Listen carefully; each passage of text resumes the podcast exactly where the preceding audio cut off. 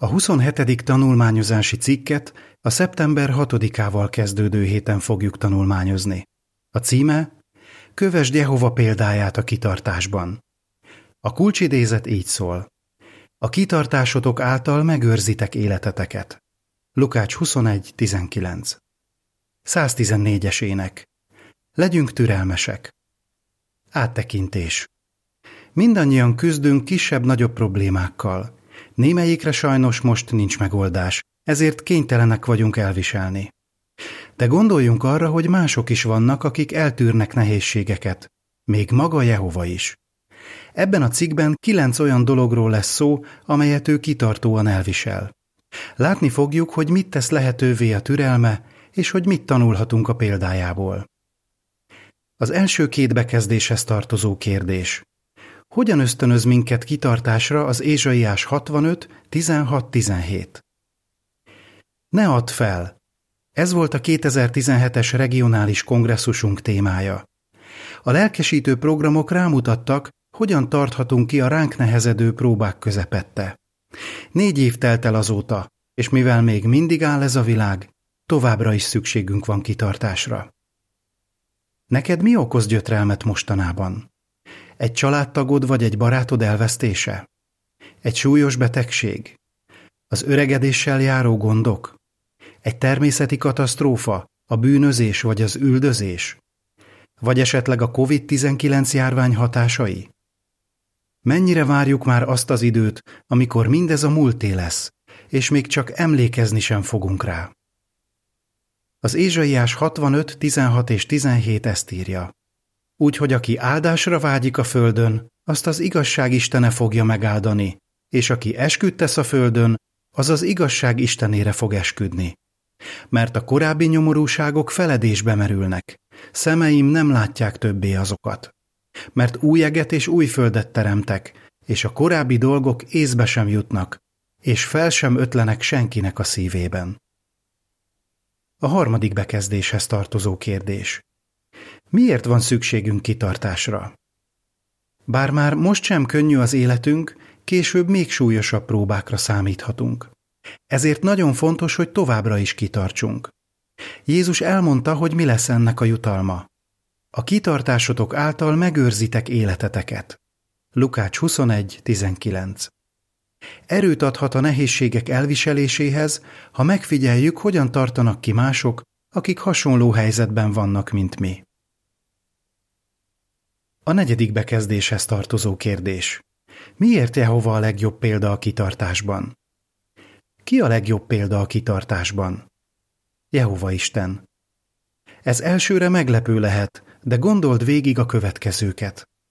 A világ most az ördög irányítása alatt áll, és tele van problémával. Jehova bármikor meg tudná szüntetni ezeket, de türelmesen vár, amíg el nem jön az általa meghatározott idő, hogy cselekedjen. Most vizsgáljunk meg kilenc dolgot, amelyet kész elviselni. Mi mindent visel el Jehova? Az ötödik bekezdéshez tartozó kérdés. Hogyan éri gyalázat Jehova nevét, és milyen érzést keltesz benned? Gyalázzák a nevét. Jehovának fontos a neve, és szeretné, ha mindenki tisztelné azt. De sajnos mintegy hatezer éve nagyon sok gyalázat éri ezt a nevet.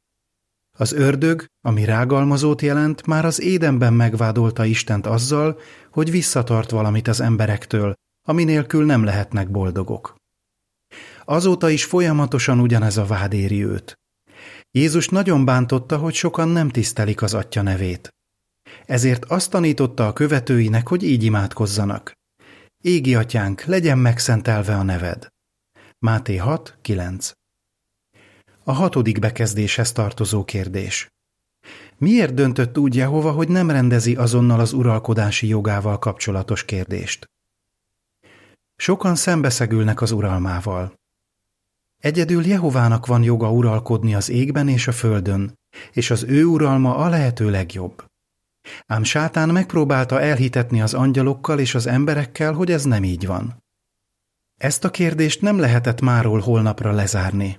Isten bölcsen elegendő időt hagyott az embereknek arra, hogy megpróbálják önmagukat irányítani, hogy így kiderüljön, tőle függetlenül kudarcra vannak ítélve. A türelme lehetővé tette, hogy ez a kérdés egyszer s mindenkorra tisztázva legyen. Nem sokára mindenki előtt egyértelművé válik, hogy egyedül neki van joga uralkodni, mert csak az ő királysága képes valódi békét és biztonságot teremteni a földön. A hetedik bekezdéshez tartozó kérdés. Kik lázadtak fel Jehova ellen, és mi lesz a sorsuk? A gyermekei közül sokan fellázadtak ellene. Jehova tökéletesnek alkotta meg az angyalokat és az embereket. De aztán az egyik szellemfia, sátán, ami ellenállót jelent, fellázadt ellene, és maga mellé állította Ádámot és Évát is. Később más angyalok és emberek is csatlakoztak a lázadáshoz. Sőt, még az izraeliták közül is sokan hamis isteneket kezdtek imádni, hátat fordítva ezzel Jehovának, pedig az ő választott népe voltak. Jehova joggal érezhette úgy, hogy elárulták. Sajnos azóta is sokan fellázadnak ellene. De ahogy a múltban, úgy most is türelmesen elviseli a lázadókat, míg el nem jön az ideje, hogy elpusztítsa őket. Micsoda megkönnyebbülés lesz ez a hűséges szolgáinak, akik most még sok rosszat kénytelenek elviselni. A nyolcadik és kilencedik bekezdéshez tartozó kérdés. Milyen hazugságokat terjeszt az ördög Jehováról, és hogyan cáfolhatjuk meg ezeket? Az ördög folyamatosan hazugságokat terjeszt róla. Annak idején sátán megvádolta Jóbot, hogy csak önző érdekből szolgálja Istent, és ezzel Jehova összes szolgáját, sőt magát Jehovát is rossz színben tüntette fel. Mivel rólunk is ezt állítja, lehetőségünk van megcáfolni őt, azzal, hogy kitartunk a próbáinkban, és hűségesek maradunk Jehovához, mert szeretjük őt. Jehova biztosan megjutalmaz minket a kitartásunkért, akár csak Jóbot. Sátán a vallási vezetőkön keresztül azt terjeszti Jehováról, hogy ő okozza az emberek szenvedését. Például, amikor meghal egy gyerek, a papok sokszor azt mondják, hogy Isten vette el, mert szüksége volt még egy angyalkára. Milyen felháborító hazugság! Tudjuk, hogy Jehova egyáltalán nem ilyen kegyetlen. Soha nem ő tehet róla, amikor betegség sújt minket, vagy meghal valaki, aki közel áll hozzánk. Sőt, hamarosan minden kárt jóvá tesz majd. Ha mindenkinek elmondjuk, akinek csak tudjuk, hogy milyen szerető Isten Jehova, azzal lehetőséget adunk neki arra, hogy választ adjon sátán vágyjaira. A tizedik bekezdéshez tartozó kérdés. Mit tudunk meg Jehováról a Zsoltárok 22, 23-24-ből? Látja, hogy milyen sokat kell szenvedniük a szeretett szolgáinak. Mivel Jehova könyörületes Isten, fáj neki, ha szenvedni lát minket, akár a saját tökéletlenségünk, egy betegség vagy üldözés miatt. A Zsoltárok 22, 23 és 24 ezt írja. Ti, akik Jehovát imádjátok, dicsérjétek őt. Jákob utódai, dicsérjétek őt minnyájan. Tiszteljétek őt mind, Izrael utódai. Mert nem vette semmibe, nem hagyta figyelmen kívül az elnyomottnak szenvedését, nem rejtette el arcát előle. Meghallotta, amikor segítségért kiáltott hozzá. Jehova átérzi a gyötrelmünket, és szívből vágyik rá, hogy megszüntesse. Tudjuk, hogy ezt meg is fogja tenni. Megígérte, hogy letöröl minden könnyet a szemünkről, és nem lesz többé halál, sem kesergés, sem kiáltás, sem fájdalom nem lesz többé. Jelenések 21.4 A tizenegyedik bekezdéshez tartozó kérdés. Miért hiányoznak Jehovának azok a szolgái, akik már meghaltak? A halál elszakítja tőle a barátait. Jehova nagyon vágyik rá, hogy újra lássa azokat a hűséges szolgáit, akik már meghaltak. El tudod képzelni, mennyire hiányozhat neki a barátja Ábrahám, vagy Mózes, akivel szemtől szemben beszélt? 2 Mózes 33.11 És mennyire vágyhat arra, hogy újra hallja Dávidot és a többi zsoltárírót, amint gyönyörű énekekkel dicsérik őt. Jehova nem felejti el azokat a szolgáit, akik halálalvásba merültek. Minden részletre emlékszik velük kapcsolatban. Az ő szemszögéből nézve minnyájan élnek. Vissza fogja hozni őket az életbe, és örömét leli majd abban, hogy újra imádkoznak hozzá, és imádják őt. Ez a gondolat neked is vigaszt nyújthat, ha elvesztettél valakit, akit szeretsz. A tizenkettedik bekezdéshez tartozó kérdés. Mi az, ami különösen bántja Jehovát? A gonoszok elnyomnak másokat. Jehova már az édeni lázadáskor látta, hogy sokat fog romlani a világ állapota, mielőtt megvalósulna az ő eredeti szándéka. Gyűlöli a gonoszságot, az igazságtalanságot és az erőszakot, amely ma annyira elterjedt a földön. Mindig is nagyon együtt érzett a gyengékkel és a védtelenekkel, például az árvákkal és az özvegyekkel. Az pedig különösen elszomorítja, ha a hűséges szolgáit elnyomják vagy bebörtönzik. Ha te is kénytelen vagy ilyesmit elviselni, biztos lehetsz benne, hogy Jehova nagyon szeret téged. A tizenharmadik bekezdéshez tartozó kérdés. Mit kell még elviselnie Jehovának, és mit fog tenni? A társadalom egyre züllöttebb. Sátán örömét leli abban, hogy lezülleszti az embereket, akiket Isten a saját képmására teremtett meg. Amikor Noé napjaiban Jehova látta, hogy nagy az ember gonoszsága, bánta, hogy embert alkotott a földön, és fájdalmat érzett a szívében. 1 Mózes 6.5 és 6 a lábjegyzet szerint, valamint a 11-es vers. Az az igazság, hogy a mai világ semmivel sem jobb. Az erkölcstelenség minden formája széles körben elterjedt, beleértve a homoszexualitást is. Az ördög nagyon örül ennek, és különösen akkor elégedett, ha Jehova hűséges szolgái közül sikerül valakit rávennie a bűnre. Jehova türelme azonban nem tart örökké. Végre fogja hajtani az ítéletét azokon, akik erkölcstelenül élnek. A tizennegyedik bekezdéshez tartozó kérdés. Hogyan bánik az ember Isten teremtés művével? Az emberek pusztítják a földet. Az ember nem csak az emberen uralkodik a saját kárára, hanem azzal a hatalommal is visszaél, amelyet Isten adott neki a föld és az állatok fölött. Egyes szakemberek szerint a következő néhány évben akár egy millió faj is kipusztulhat az emberi tevékenység következtében. A lábjegyzet hozzáfűzi.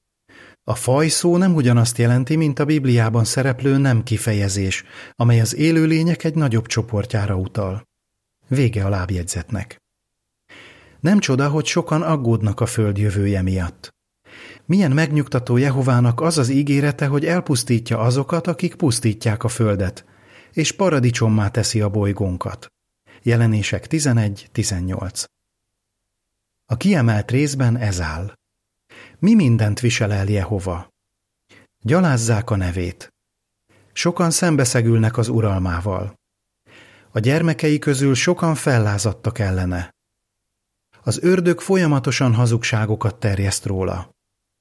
Látja, hogy milyen sokat kell szenvedniük a szeretett szolgáinak. A halál elszakítja tőle a barátait. A gonoszok elnyomnak másokat. A társadalom egyre züllöttebb.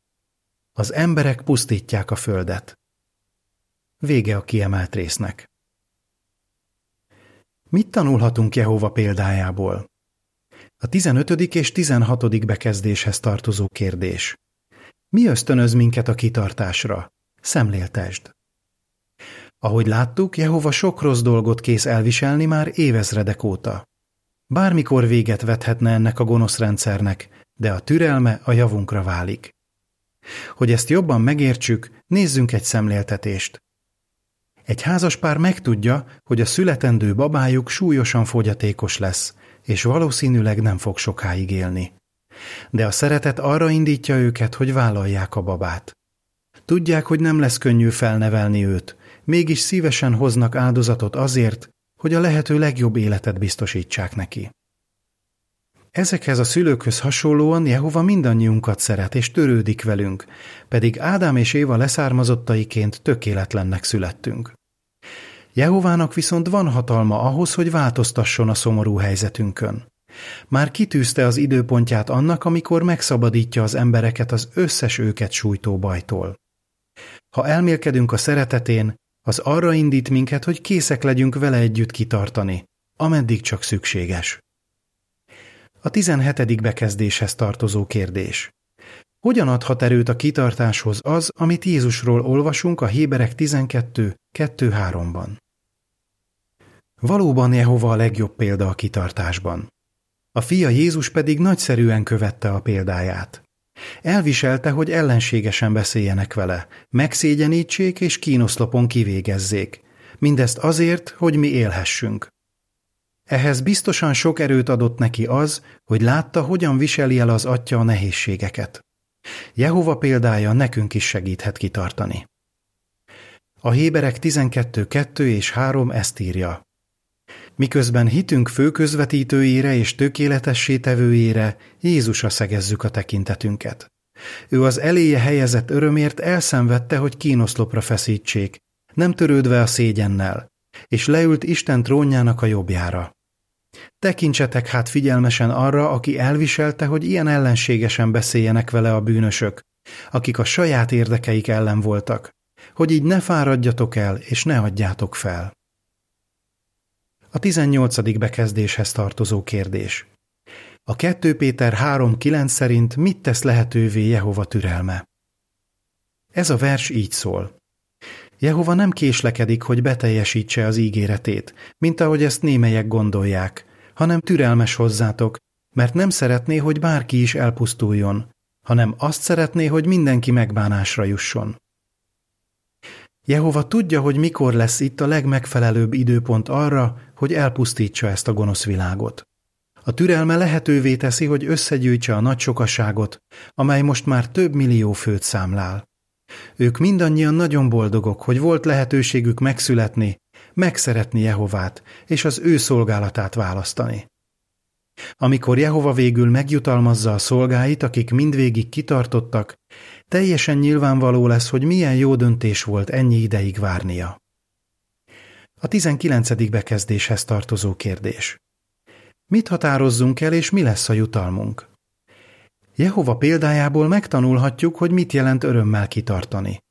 Bár sátán rengeteg szomorúságot és szenvedést okozott már, Jehováról még mindig elmondhatjuk, hogy ő a boldog Isten.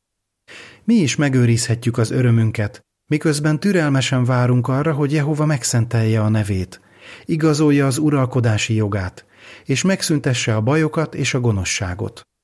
Határozzuk hát el, hogy mindvégig kitartunk, és merítsünk vigaszt abból, hogy égi atyánk is kitart.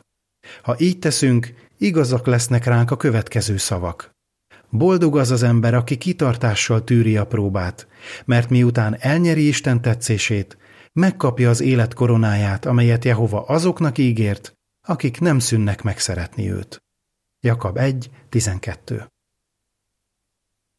Mit válaszolnál? Mi az, aminek az elviseléséért különösen csodálod Jehovát? Milyen hatással volt Jézusra az atya példája? Téged mi ösztönöz a kitartásra? 139-es ének. Lásd önmagad az új földön. Vége a cikknek.